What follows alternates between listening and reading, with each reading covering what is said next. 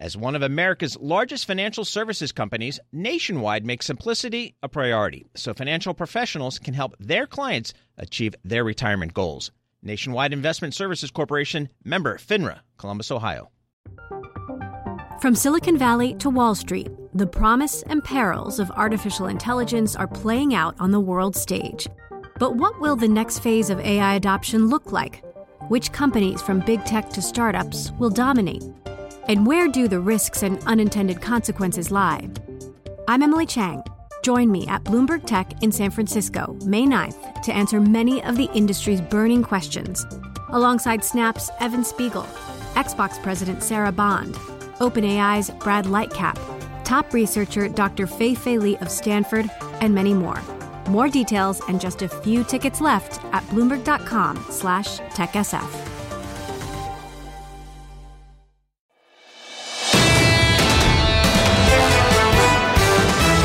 This is the Bloomberg Surveillance Podcast. I'm Tom Keene, along with Jonathan Ferro and Lisa Abramowicz. Join us each day for insight from the best in economics, geopolitics, finance, and investment.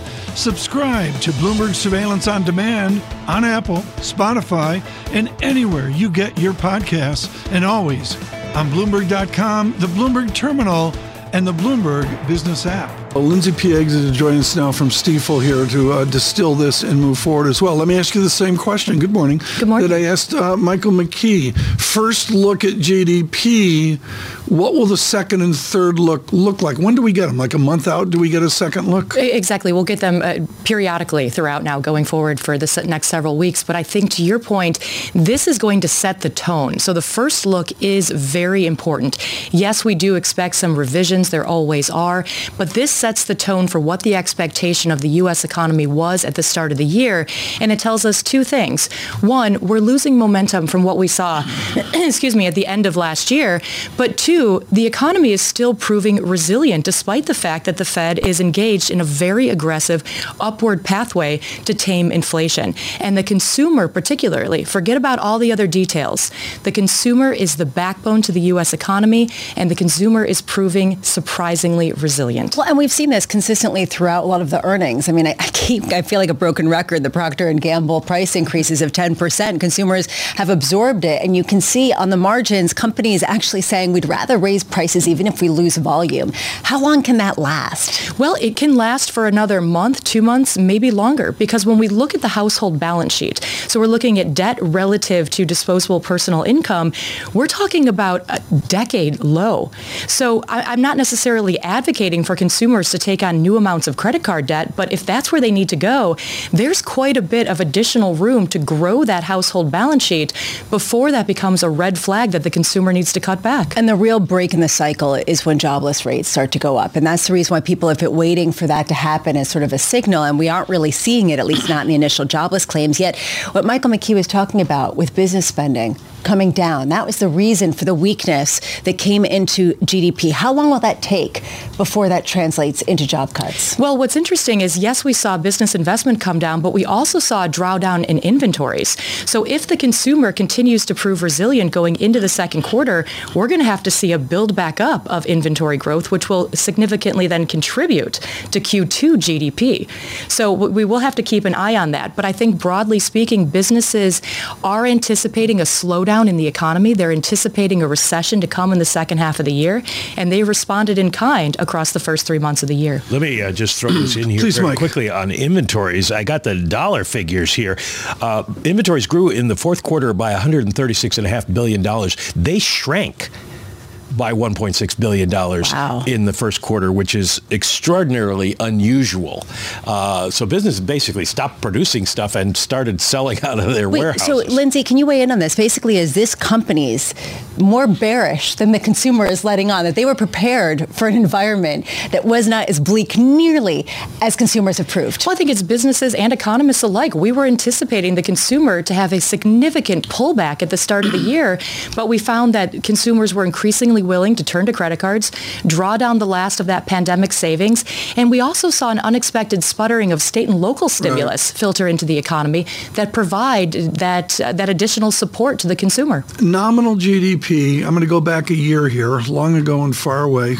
8.5%, big inflation, big real GDP, 7.7%, 6.6%, and now I observe 5.1%. Do you ascribe to a diminished real GDP, a diminished inflation where nominal GDP gets back to, I'm going to say, a 4% normal? I, I would suspect that the longer term run rate of real GDP is sub 2%. I would suspect real. that it's around, uh, correct, around 1.8% longer term. Once we smooth out some of these cyclical movements. The Fed gets inflation under control. The U.S. economy falls into a downturn or outright recession, and we see recovery. The long-term trajectory of the U.S. economy, I do see as a real rate but of under 2%. The business people listening here, the animal spirit of the com- country, overlay that, say, 2% real GDP or less on your inflation guess. Mm-hmm. Is this nominal GDP decline from the pandemic in place where we get a 4% top-line GDP? Absolutely. 2% real plus 2% inflation, there's our, two, there's our 4% nominal GDP. And I do think that that's a realistic expectation without a significant growth in productivity.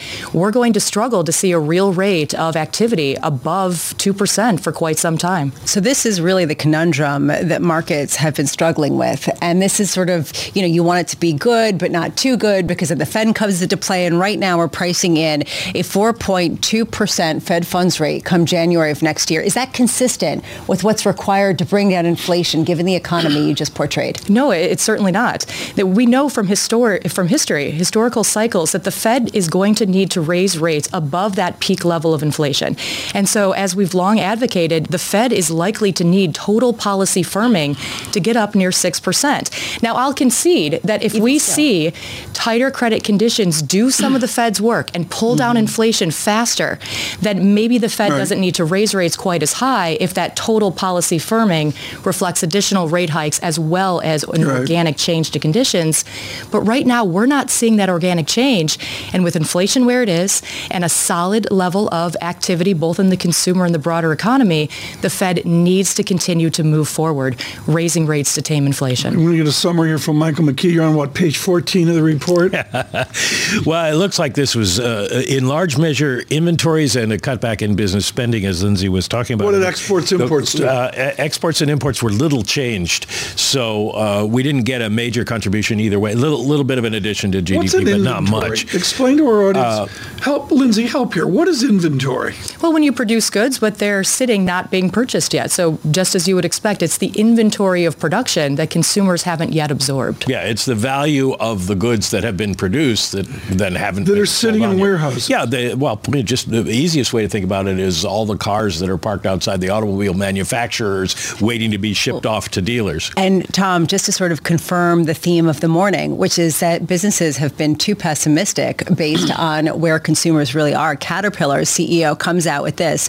2023 will be better than we previously anticipated. Time and again, Tom, they didn't have as much inventory as they needed to meet the demands. They're drawing down from it, raising questions about how much more they're going to have to produce that, later. To that's going to be the, the, big issue uh, that'll be debated around the Fed uh, conference table. They don't have the big mahogany table anymore, but uh, they're going to be talking about this because if consumer spending is remaining strong and there's not enough goods, A, that contributes to inflation, and B, uh, that could augur a big increase in production in the next couple of quarters. It all going to depend on what businesses think is going to happen. I, I like this tag team, Lindsey Piegza and Michael McKee. This is really good.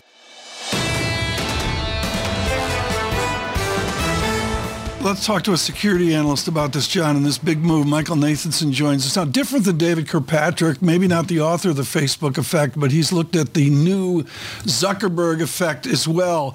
You nailed it in your note, Michael, and what I see here in terms of the maturity of this generation is Mr. Zuckerberg wants to be a serious technology company. Is this a systemic Silicon Valley shift? I think it is. Um, Tom, it's interesting that I asked him last year if his moat was his social graph that he had built. He's like, no, our moat is that we are a serious technology company that moves fast and changes things, right? And I, you know, John and I over the years talked about Meta and the stock was in the dumps, and they had to pivot away from a couple of things that were hurting them.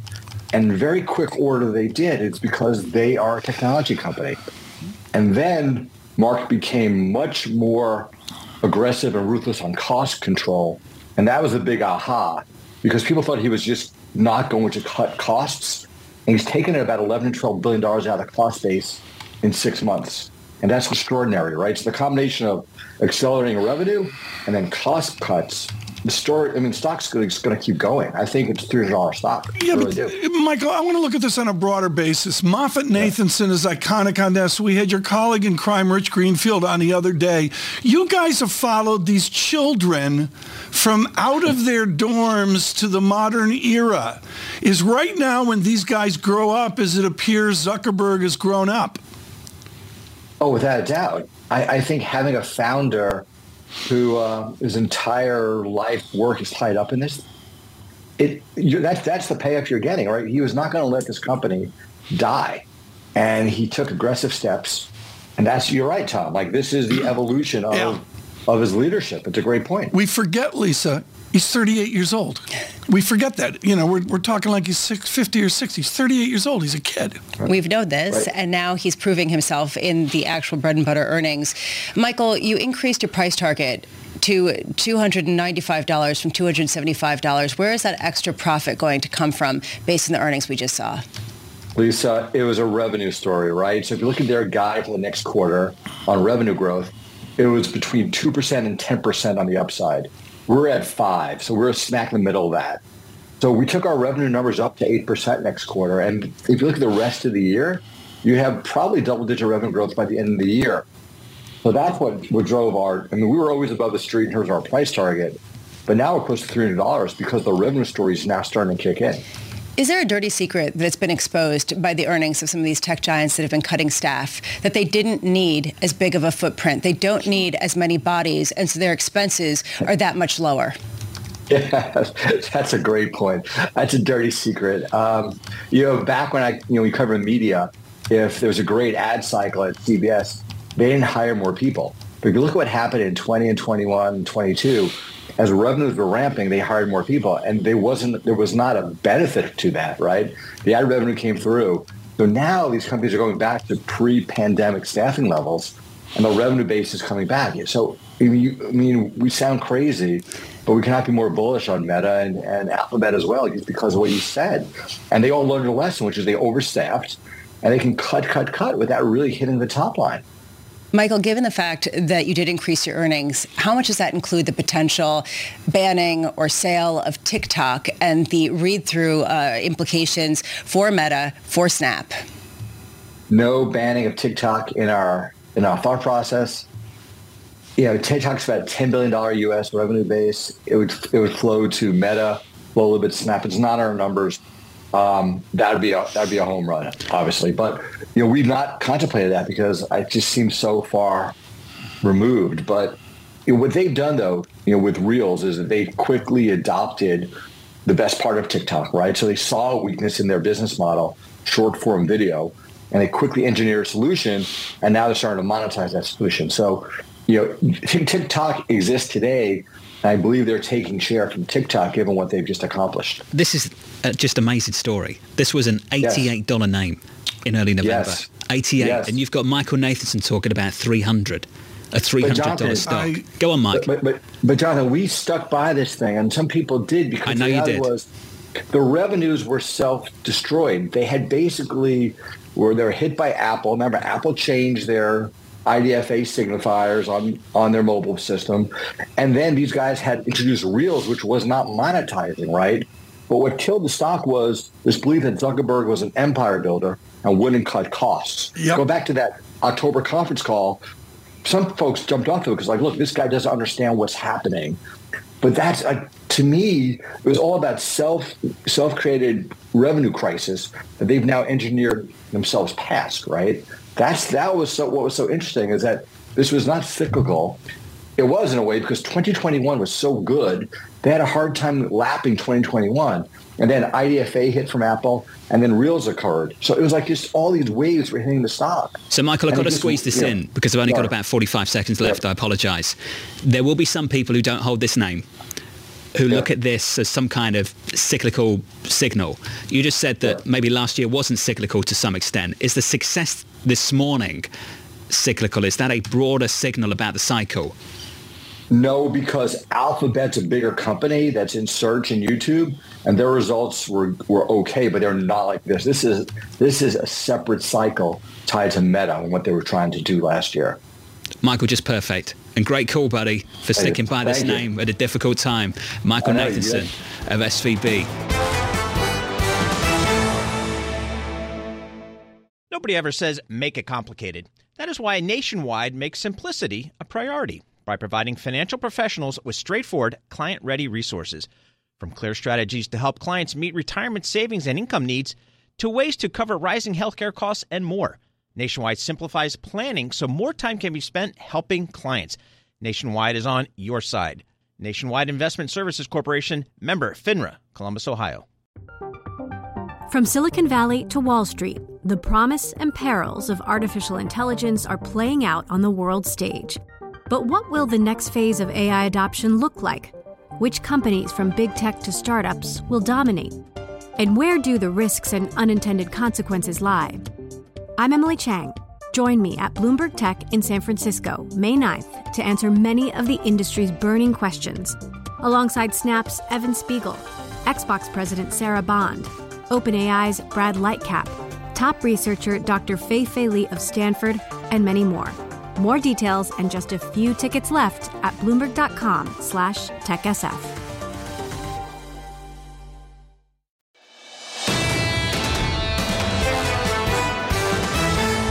John, I want you to bring in Andrew Slimmon. This guy has decades and decades of experience, and I'm going to guess he's going to say to your good questions, he's never seen it like this. Andrew Slimmon. That's where we are. Joined us now of Morgan Stanley Investment Management, portfolio manager. I guess we should start there then, Andrew. Have you ever seen it like this before? Yeah, I mean, uh, Tom said it right. My head is spinning. It's a it's a tough environment, but it's all tough, right? The markets are never clear. The the light never shines. You know, it's green light, all clear to invest. So it is a yeah, it's definitely consume, consume uh, you know, confusing. I think Lisa said it best, which is the consumer says remarkably resilient, but look, financial conditions are tightening, and that's going to affect many businesses, and that's the push-pull is which do you lean towards, the consumer or tightening financial conditions? That determines your, you know, really outlook for the economy. You had a number of lead-ins, people talking about a slowdown in the economy except the S&P sits at 4100. You know, that's incredible to me what's transpired since beginning of March. You'd been bullish though. So are you getting more bearish now? Well, you know, I've been bullish uh, since the beginning of the year only because we came off a bad last year. Pessimism, you know, I wrote a piece, pessimism is rampant. And uh, I think the market predicted a down earnings year uh, this year. Uh, but, you know, the market's had a good first part of the year. We're moving into the summer. I could see a stall out, but there's no question in my mind the earnings collapsing scenario that's going to retest the low, that scenario is running out of time because markets price in a recovery of earnings, which should happen next year, and it, they will trade to a pretty high multiple on that recovery and then let the E work into that. That's historically right. what's happened. So I wouldn't be surprised if we get another leg up uh, in the second half of the year. I just think, you know, it's been a pretty good move, and we just don't know this, you know, what's going right. on the next leg of this bank crisis. Andrew Slimmon, you were at Pennsylvania studying with Larry Summers' father in economics a few oh, years oh, ago, and I'm sure you went through the Nifty 50 uh, and all that. If we got a Nifty 7 or a Nifty 20 right now, do you run a portfolio less diversified? Scares the bejesus out of me, Tom. I mean, this is the t- you know, st- uh, stocks. You know, asset prices are tricky. You know, you know, there's an area of the market that's getting extreme relative to the rest of the market. But it looks over the last couple days and days included, it's going to get more extreme. I know over time, very, very big companies have a hard and hard time growing companies don't stay top five in the S&P forever because it gets tougher to grow. Governments begin to cause right. problems in getting approvals on acquisitions. Hello.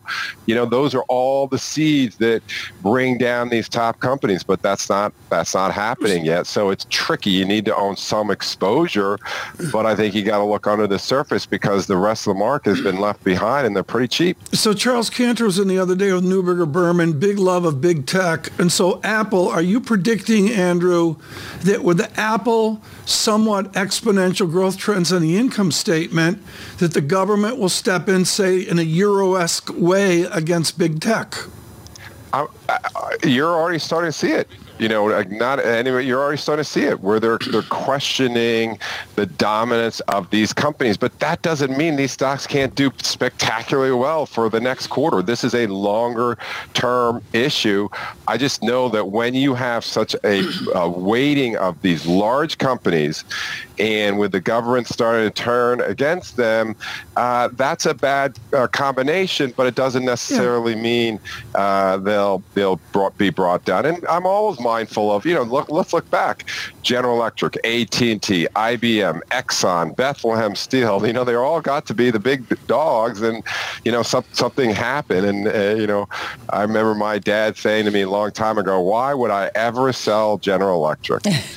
Which is a similar kind of statement today that. for uh-huh. the tech. Andrew, I'm curious, you mentioned the C word, crisis, in the banking sector. When does that become the driving factor once again in markets that seem to have one eye on it, but not all that closely all the time.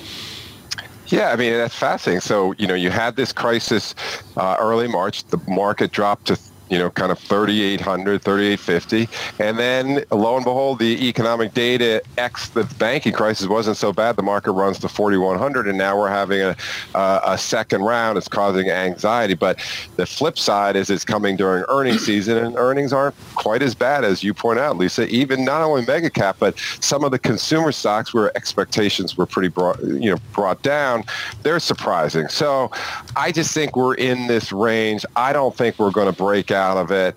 I don't see a big retest of the low because you know everywhere I go, people ask me all the time, when's the when's the retest coming? I got cash on the sidelines. I want to put to work. I want to put to work because I raised it last year.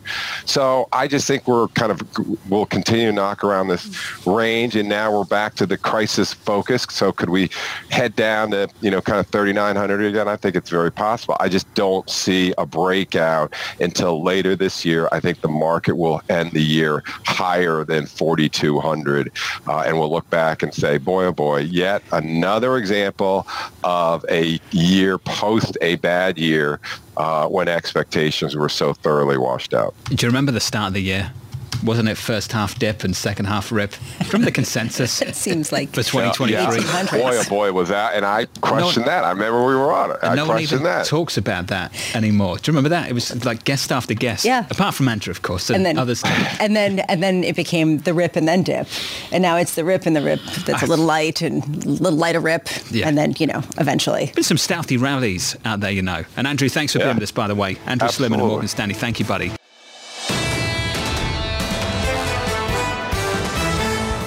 Yes, looking forward to it. Bob Dollars as well. He joins us now, the CIO at Crossmark Global Investments. Bob, good morning to you. Howdy. Let's look at the numbers so far.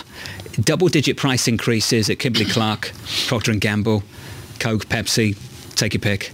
Looking at the numbers from tech, cloud spending still pretty decent. Microsoft, ad spending pretty decent. Meta. What recession? Great question. It's the most anticipated one we know in history. Um, I'm disappointed that full year estimates for the S&P 500 are not going up after all this good news. Maybe they've stopped taking the numbers down, um, but uh, they're not moving up. Estimates are still too high, is what that points out. You give me more than I expect in the first quarter, I don't change my number. That means I'm taking something out of Q2, 3, and 4. The slowdown is still upon us. All those lead indicators pointing to slowdown slash mild recession. I don't see how we escape it, and you've covered adequately the systemic risk in the financial financial system. Um, handicapping that is very difficult. But I want to come back also, uh, John, to what you said earlier. McCarthy pulled a victory. Uh, that you know, only losing four Republicans was pretty amazing. So now the burden is on the Democrats to come to the table and have a conversation. We'll see how that goes. In our Ute, there was the Nifty 50. Now we've got the Nifty 5 as well. Can I hide out in the Bob Doll caution in big tech? Yeah, that's certainly a way to do it, but with the multiples where they are, not just for tech, but you, you mentioned the soft drink and the, the staples companies. You know, Coke and Pepsi, their multiples are in the mid 20s. Um, you know, I'm not sure that's a great deal. So the defensive areas, to include some of those tech names, have certainly had a bid, and they're getting expensive. And overall, I look at my screen and I see the S&P 500 PE ratio 20.5 on uh, trailing almost 19 on forward, and the numbers are probably too high. If interest rates and inflation were, you know, two, that's probably a good valuation, but I really struggle with where we are. So I'm, I, am not bearish. We paid that price last year, but I am cautious. All right. As we point uh, to the future, you mentioned McCarthy. So let's go there. Let's sit on that for a minute. Does that deal that we saw in the House, even though it has basically no chance of making it and seeing the light of day, does that give you confidence that the U.S. can avoid a debt ceiling enough to price price that out as a potential tail risk? I think, Lisa, it, it definitely increases the probability we get something done. Had that failed yesterday, we're kind of nowhere. Neither party has anything on the table. Now the Republicans, um, with an incredible victory, put it on the table. and The Democrats have to come back with some kind of conversation, which probably raises the probability we get something done in the 11th hour, the 12th hour, maybe the 13th hour. You say they have to seen no indication overnight that they will do. No, they, they, it never happens until it has to happen. Uh, we've seen that before. Um, I, I, don't think either party wants to be blamed for default or decline in the dollar because of a potential default. So uh, all I'm saying is the onus is now on the Democrats to, to have a conversation. Is it your impression of things that you think that the Democrats in this White House are looking to see some market pressure build? To gain some leverage over Republicans. Is that what they're waiting for? Very possible. Um, you know, a couple of folks in Congress have said that in the last 48 hours. Give, give us a smack in the face in the markets, and maybe we'll come to the table, sort of thing. So that could for a market participant, probably, do you find that really frustrating? Yes, very much. It, it drives so. me. It drives me absolutely insane. Yeah, I'm with you. I'm with the you. Politicians are willing to let that happen. To involve financial yep. markets and, and use that as a position yeah, of it's leverage. A, it's a little toy, isn't it? Tom, don't you find that ridiculous? And I know we've no. been doing this for a long, long time, but I just find it so irresponsible that that's the direction of travel. And by the way, that's not a political statement. The, it's politicians on both sides of the aisle yes, trying to right. play games with markets. And, and, you see in the First Republic too, the key, I think it's an adverb, it may be an adjective. I flunked grammar, um, John. But the key word in every report on First Republic, which goes to the politics of a nation, is wealthy the basic idea that everything to do with First Republic is wealthy clients, jumbo mortgages. We know the drill. But there's a huge politics in our day-to-day news grind in, in finance and also in how the stock market's treated. FRC huge. trying to bounce up by 1.6%. Let's just finish there briefly, Bob. There is a fear and we talked about some of the robust nature of the, the numbers, the earnings. We can pick several indicators of that, tech, financials, whatever. Looking forward, lead indicators are terrible you look at First Republic right now, and there's a big debate at the moment. Is that a First Republic problem or a broader banking issue that's going to lead to some kind of credit crunch? Where are you and the team on that now? The systemic risks are always there. They're just a lot higher than usual right now. Remember, the Fed took rates from zero to four and three quarters percent in 12 months. There are consequences. It's not just okay silicon valley bank is signature uh, and we get up and dust ourselves off and ride off into the sunset. There are more consequences. Might it be another financial institution or two? Could be.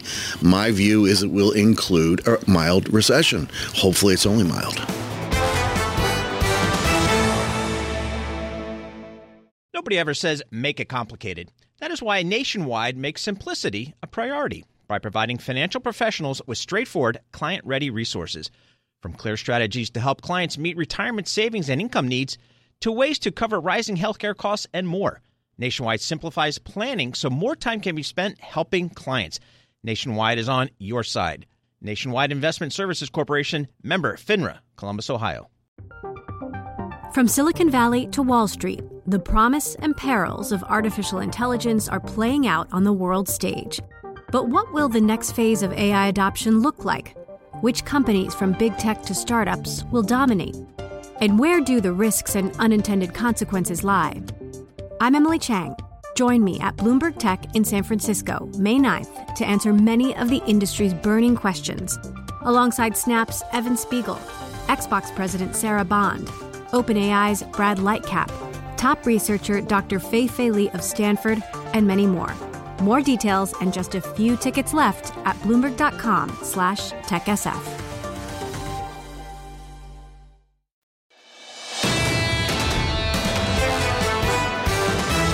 Joining us, Gerard Cassidy, with decades of experience in practice and the quiet of a management and boardroom where there are tough decisions to make. He's with RBC Capital Markets.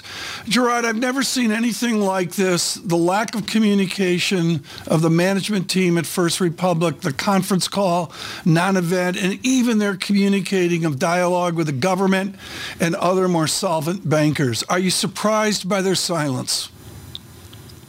Tom, thank you for having me on the program. And I would say that um, obviously there it's at a critical stage right now. Uh, they're being advised uh, by some very smart people, and I think it's a strategy that they've chosen. Um, it's hard. I was surprised, as you it out on their earnings call, um, that it was a 15-minute call. Um, I think a better uh, strategy matter would would have been just to release the earnings and not you know have that 15 minute call. So um, certainly talking to the public is not something that should be pursued, and they're not doing that. But hopefully they are talking to very high level officials in the government at mm-hmm. the Treasury and Federal Reserve to, to try to resolve this issue. From the time of Bill Isaac, Robert McTeer, and others on other bank failures which you lived and died with, Gerard Cassidy, just very simply here, have the rules changed where the government doesn't have a function here like we were trained in school? Tom, I think they've evolved. Um, I think the government always has a function because it's a regulated industry. Uh, the government, as we all know, guarantees deposits up to $250,000 per account. So there's always going to be government involvement because the government's guaranteeing those deposits. But it has evolved and changed over the years from even when Todd Conover was the OCC, uh, head of the OCC back in the early 80s. So what's the challenge for the U.S. right now? If they bail out uh, FRC in some capacity, even if it's just guaranteeing the potential losses on their loan portfolio to facilitate a sale to a private buyer, they will essentially be bailing out the banks that they had come to the table and deposit $30 billion with uh, First Republic. If they don't, this bank collapses and prolongs the story of regional bank weakness. Which is worse?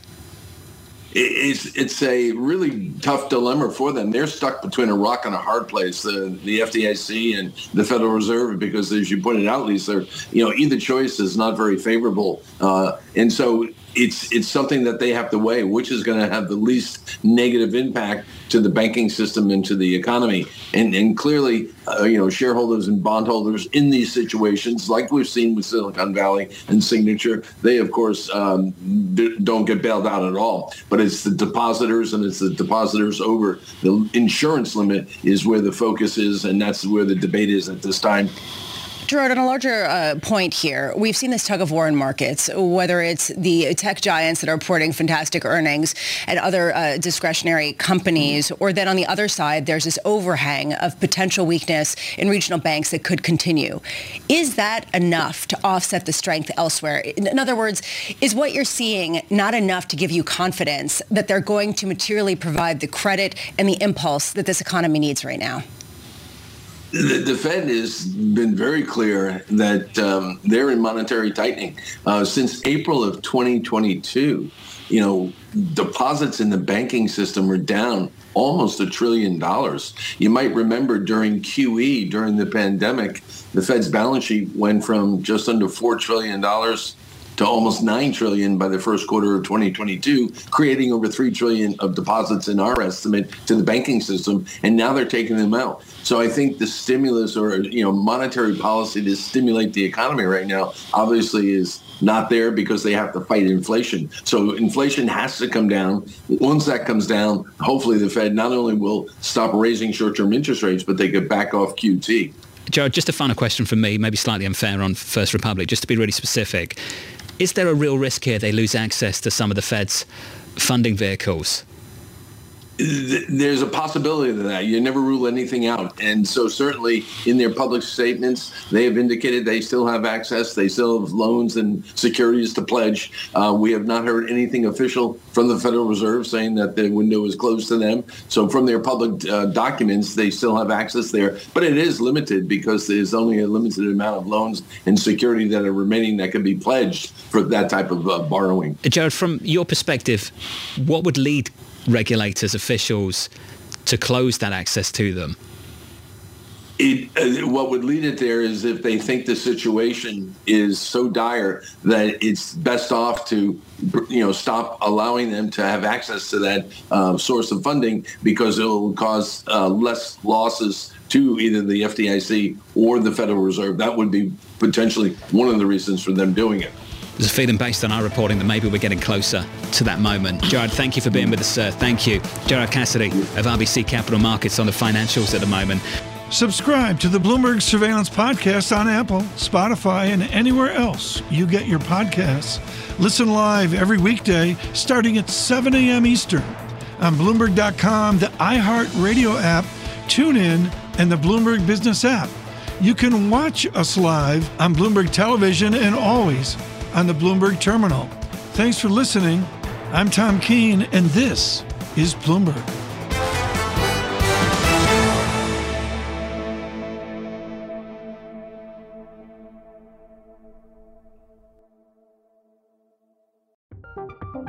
From Silicon Valley to Wall Street, the promise and perils of artificial intelligence are playing out on the world stage. But what will the next phase of AI adoption look like? Which companies from big tech to startups will dominate? And where do the risks and unintended consequences lie? I'm Emily Chang. Join me at Bloomberg Tech in San Francisco, May 9th, to answer many of the industry's burning questions, alongside Snap's Evan Spiegel, Xbox President Sarah Bond, OpenAI's Brad Lightcap, top researcher Dr. Fei Fei Li of Stanford, and many more. More details and just a few tickets left at bloomberg.com slash techsf.